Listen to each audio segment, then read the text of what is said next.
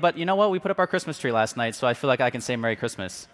So, yeah, DJ Kringle, didn't know that was coming. That's a hard act to follow, right? I don't think I can maintain that kind of energy for 35 minutes. So, uh, yeah, just be warned. Open up your Bibles this morning to John chapter 20. Um, you can use a paper Bible if you can find one, or if you brought one, or you can feel free to use a Bible app.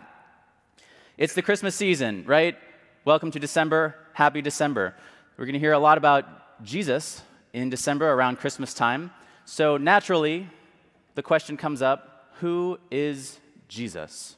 That's the question we'll be looking at today. Who is Jesus? I happen to think that it is the most important question that a person can ask in their life. Who is Jesus? So, a nice, easy, light message for you this, this morning, the most important question a person can ask in their life. So, buckle your seatbelts. We will examine this question through the story of Thomas in John chapter 20, famously called Doubting Thomas, the poor man. John chapter 20. So, and we will see today that Jesus is God. That's what we're working towards today. Spoiler alert Jesus is God. John chapter 20, starting in verse 24. Let's read together. Now, Thomas, also known as Didymus, one of the twelve, was not with the disciples when Jesus came. So the other disciples told him, We have seen the Lord. But he said to them, unless I see the nail marks in his hands, and put my fingers where the nails were, and put my hand into his side, I will not believe. A week later, his disciples were in the house again, and Thomas was with them. Though the doors were locked, Jesus came and stood among them and said, Peace be with you. Then he said to Thomas, Put your finger here, see my hands. Reach out your hand and put it into my side. Stop doubting and believe. Thomas said to him, My Lord and my God. Then Jesus told him, Because you have seen me, you have believed. Blessed are those who have not seen and yet have believed. This is the word of God. So let's zoom in on this and go bit by bit through this passage again this morning. So, going back to the beginning, verse 24. Now, Thomas, also known as Didymus, one of the twelve, was not with the disciples when Jesus came. So the other disciples told him, We have seen the Lord. A little bit of background on this text. Just before this happened, Jesus died. So it's a pretty extraordinary claim, actually, that Jesus rose from the dead. I don't know what your experience says, but in my experience, when people die, they usually stay dead. So it's reasonable, I think, for Thomas to, to not believe them, right? We call him Doubting Thomas, but he has a reasonable position here. People who die usually stay dead. Now, having said that, the text says, the Bible says that Jesus, not Jesus, Thomas was one of the 12, right? Those who followed Jesus and learned from him most closely in his earthly ministry.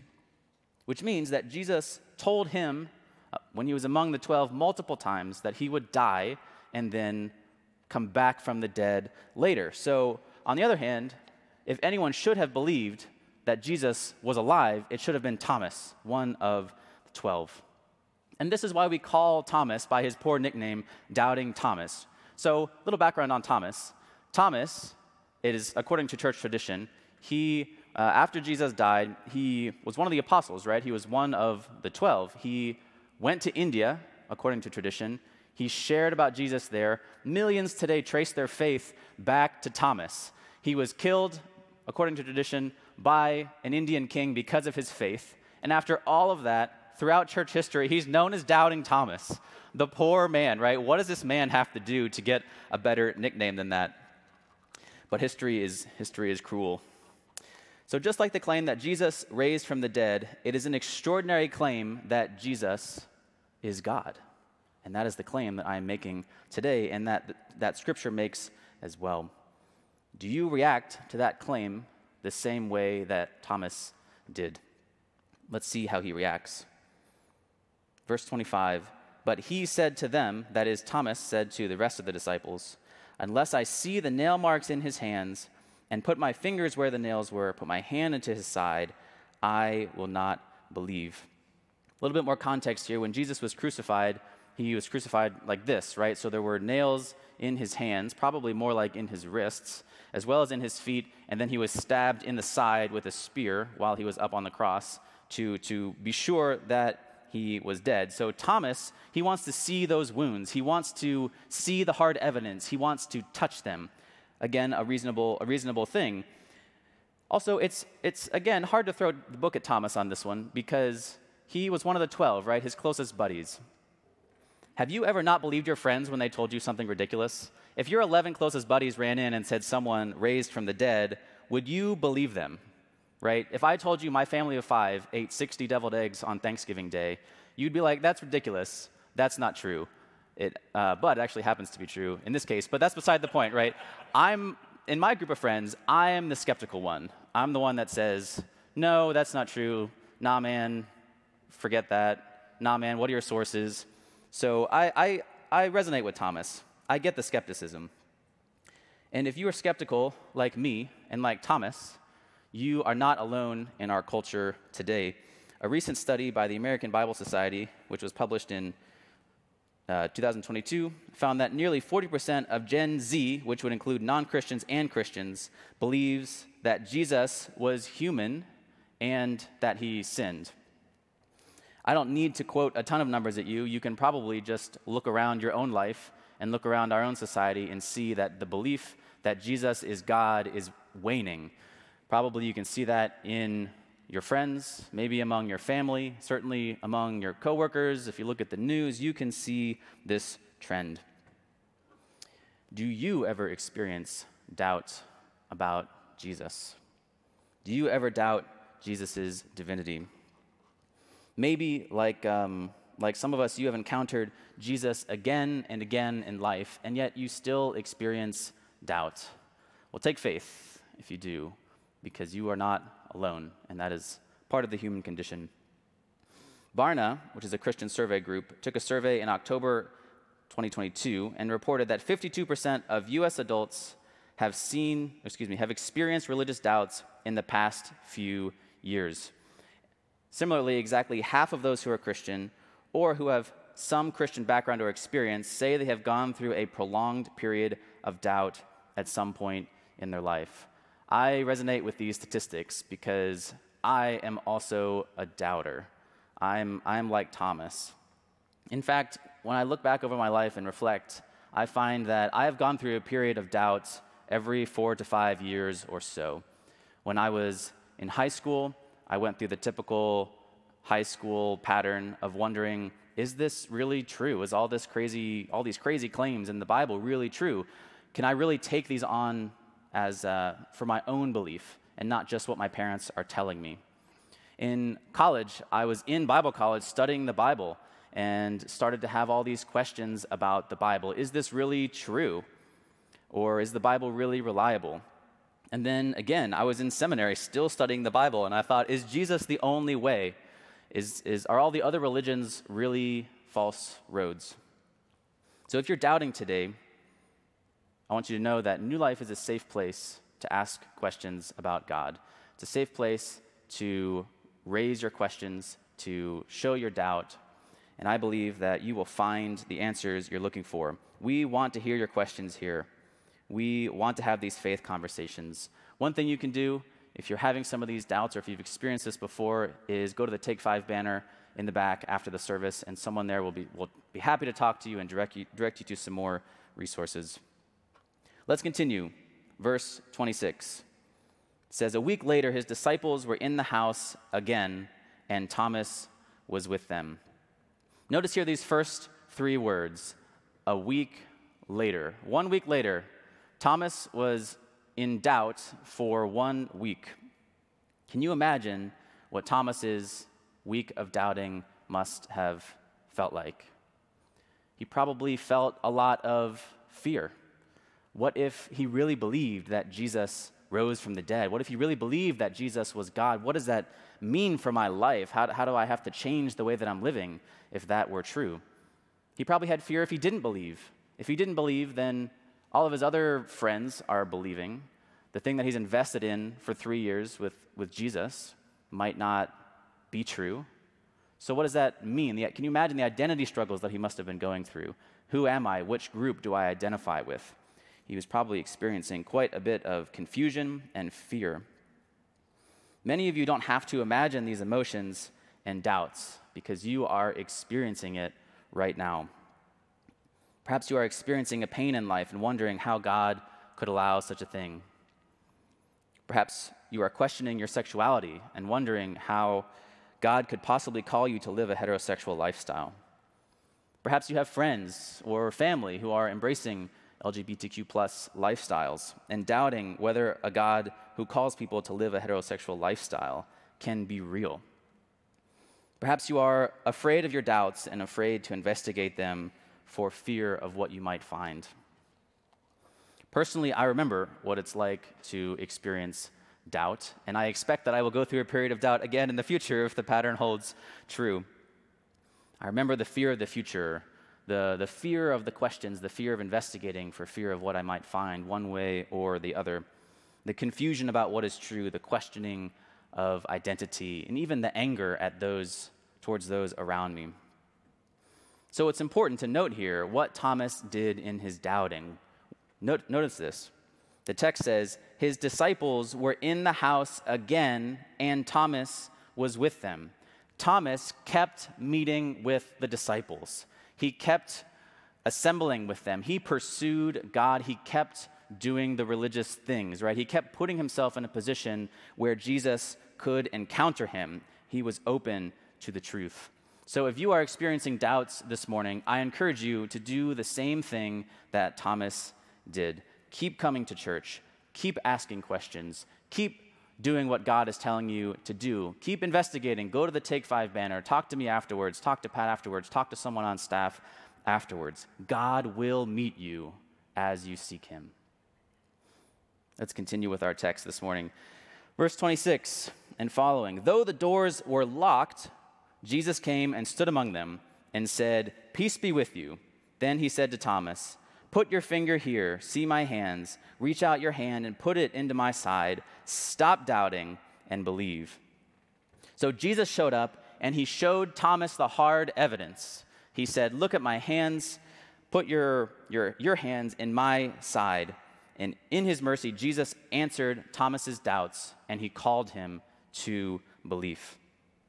So this morning, I want us to look at some hard evidence namely, hard evidence for the claim that Jesus is God. You may have heard the claim before that Jesus never says, I am God. And strictly speaking, that is a true statement. Jesus never says, I am God with those words. But if you understand the first century Jewish context that Jesus lived in, he clearly claimed to be God, and the Bible also clearly claims that Jesus is God in other places.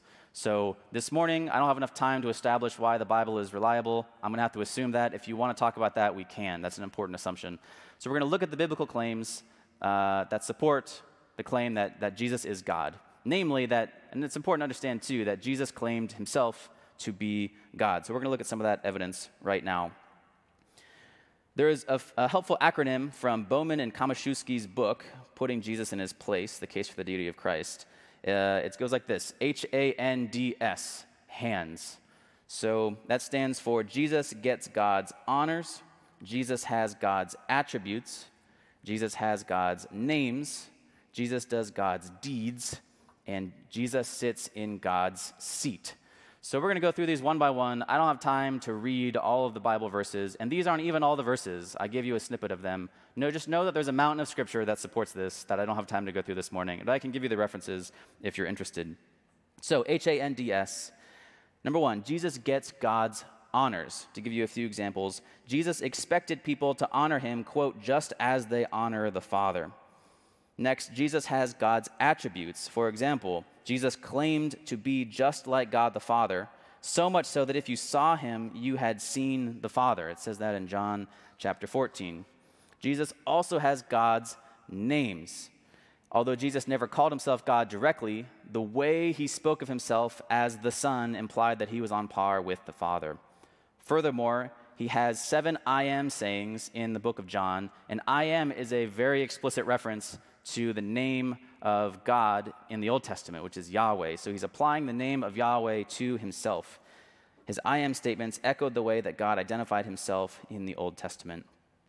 Furthermore, Jesus does God's deeds. Jesus did things and he claimed to do things that only God can do.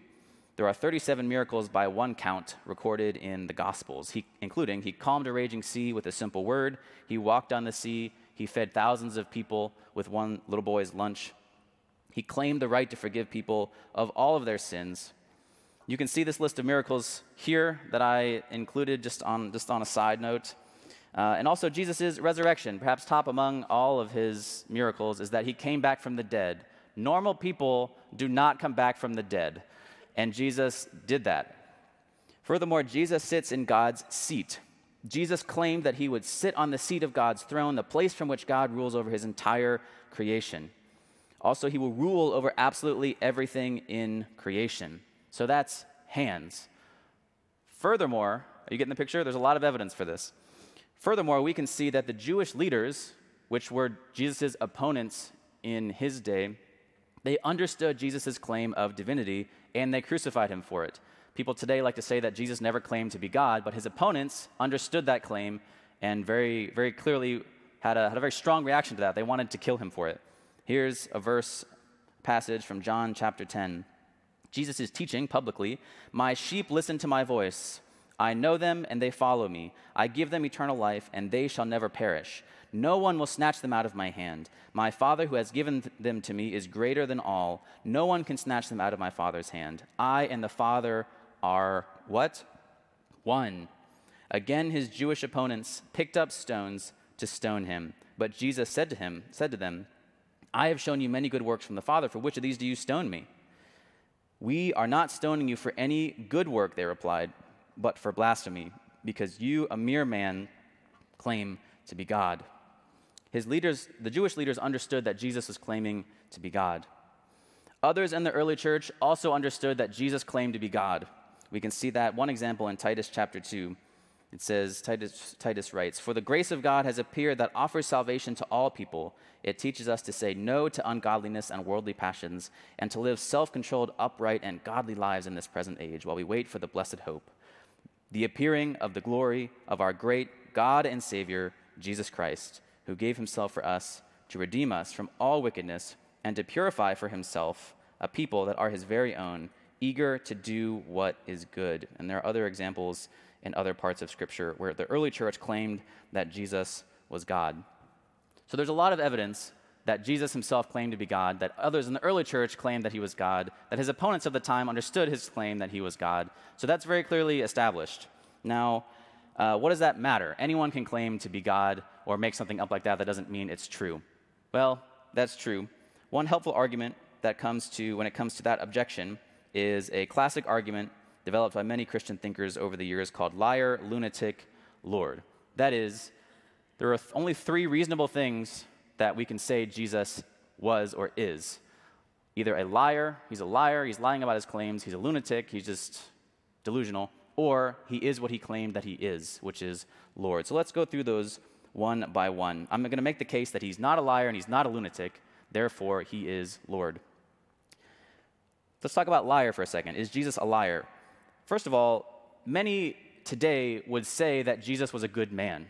That's pretty widely accepted in our culture. But good men don't lie. So even intuitively, right off the bat, we have some suspicion about this claim that Jesus was a liar. But furthermore, just for context, right, if he were a liar, he was one of the best liars in history. He duped his 12 closest disciples, hundreds of others in his day, and he also led billions throughout history to eternal damnation. So he, he cannot be a good man and a liar at the same time. Furthermore, why would he lie about that? What would his motive have been to lie about that? It brought him, this claim brought him hatred, rejection, and ultimately death and crucifixion on the cross. Why would he lie that he was God? Furthermore, Jesus would have known that the Jews were the least likely people to worship a man, so why would he lie to him about that? The Jews had an intense belief in monotheism, that is, the worship of the one God. They were incredibly unlikely to, to accept the claim that any human being was God. So, Jesus, therefore, it's very unlikely that Jesus was a liar. Now, let's talk about a lunatic. Is Jesus a lunatic? This argument goes, well, lots of crazy people claim to be God, so Jesus could have been like that. Okay, so claiming to be God is commonly known as the divinity complex. It's a recognized mental condition But does Jesus really present like that in Scripture? Does he have the symptoms of the divinity complex, which are egotism, narcissism, inflexibility, dullness, predictability, and the inability to understand and love others the way they really are? Sounds like politicians, doesn't it? So, does Jesus really present like a lunatic in Scripture? No, he does not show the signs of the divinity complex. Therefore, Jesus is not a lunatic. So, therefore, we are left with the, the, statement that Jesus is Lord. If he can only be liar, lunatic, or Lord, and he is not a liar or a lunatic, then therefore he must be Lord. You might say, though, well, there's another option, and there are some other options that have been debated throughout history. I think those are the, the three viable ones. One that people would commonly say is Jesus could have just merely been a good man, even though he wasn't God. But we have already established the claim that the, the statement, the fact that Jesus claimed to be God. A good man would not claim to be God and deceive billions of people throughout history. Therefore, this objection falls under the category of, of liar. But I have noticed over the years that many people will never believe that Jesus is God, no matter how much logic, argumentation, or evidence that you present to them. So I, I started wondering over the years, why is this? And I've come to the conclusion that much of the time, we human beings, we mask our emotional wounds and fears with intellectual sounding doubts. Not all the time, but a lot of times, if you hear someone stating an intellectual doubt, there's actually some sort of emotional wound or hangup going on underneath that. We don't experience intellectual doubt in a vacuum. We human beings like to think we're very intellectual, non biased creatures, especially in this century in the West. But the truth is that we are not. We are very much situated in our emotions.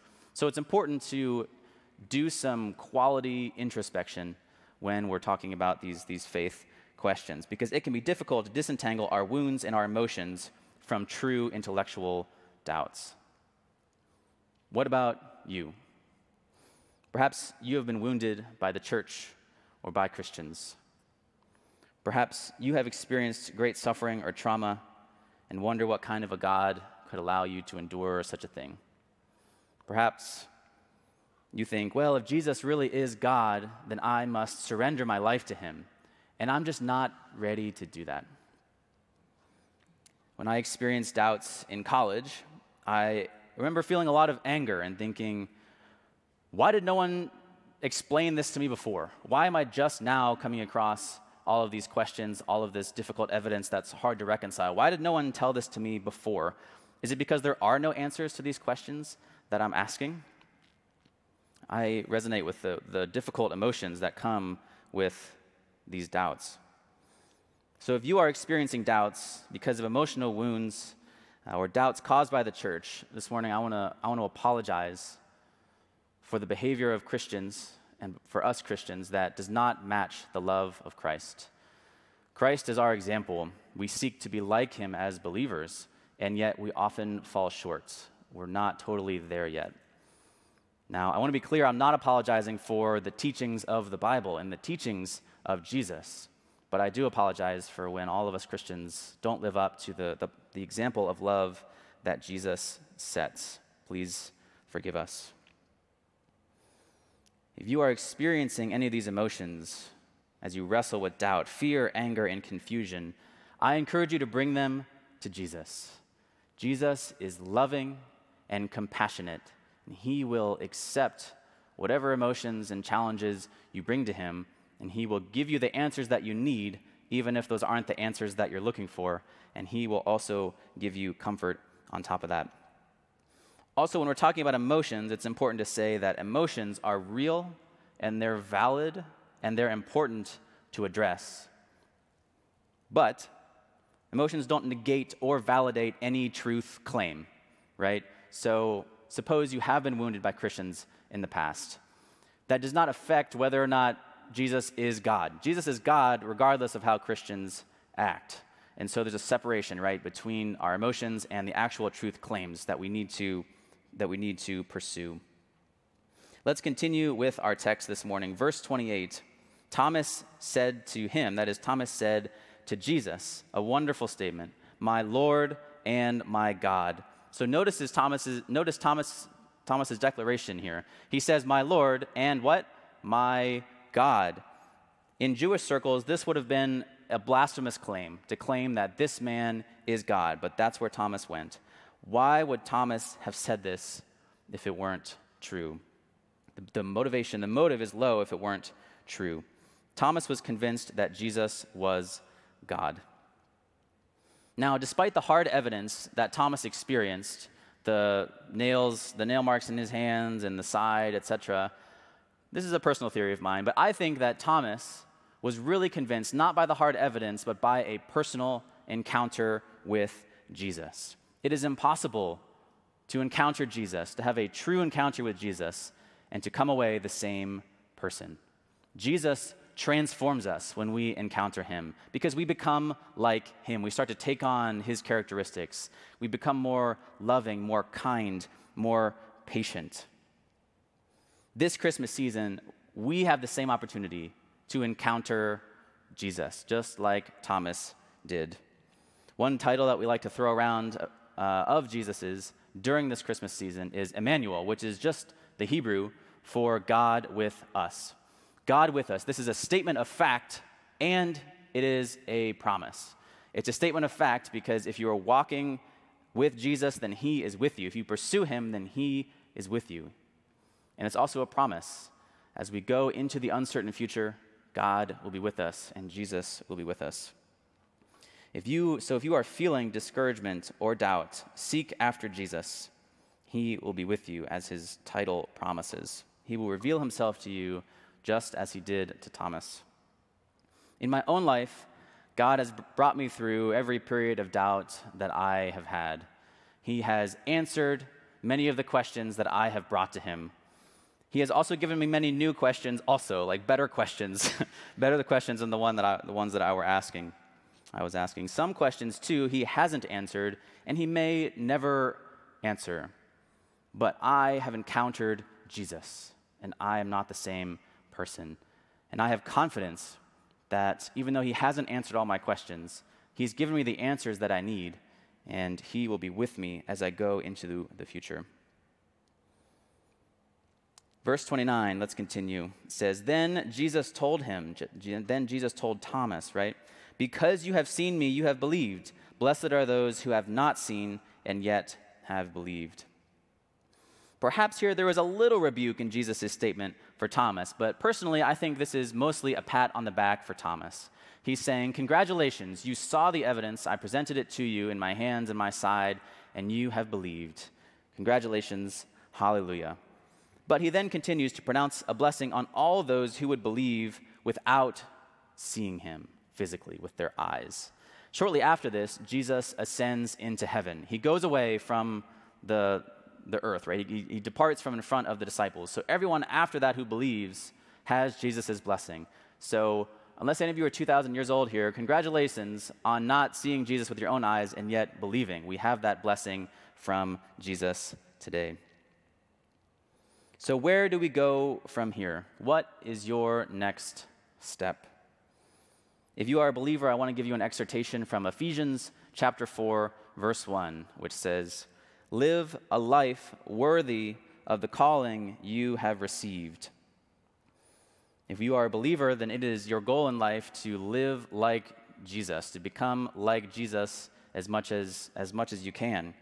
Right? We know that many people they in our society today they like Christ but they don't like Christians because Christians are hypocrites they say and there's a lot of truth to that statement. So let us let us model to the world what it looks like to be humble about our shortcomings, to be repentant about our shortcomings, so that all might know that Jesus is God. If you are doubting this morning, I have some encouragement for you today. Doubt your doubts. Lean into your doubts. Investigate them, question them. Question whether or not your doubts are true.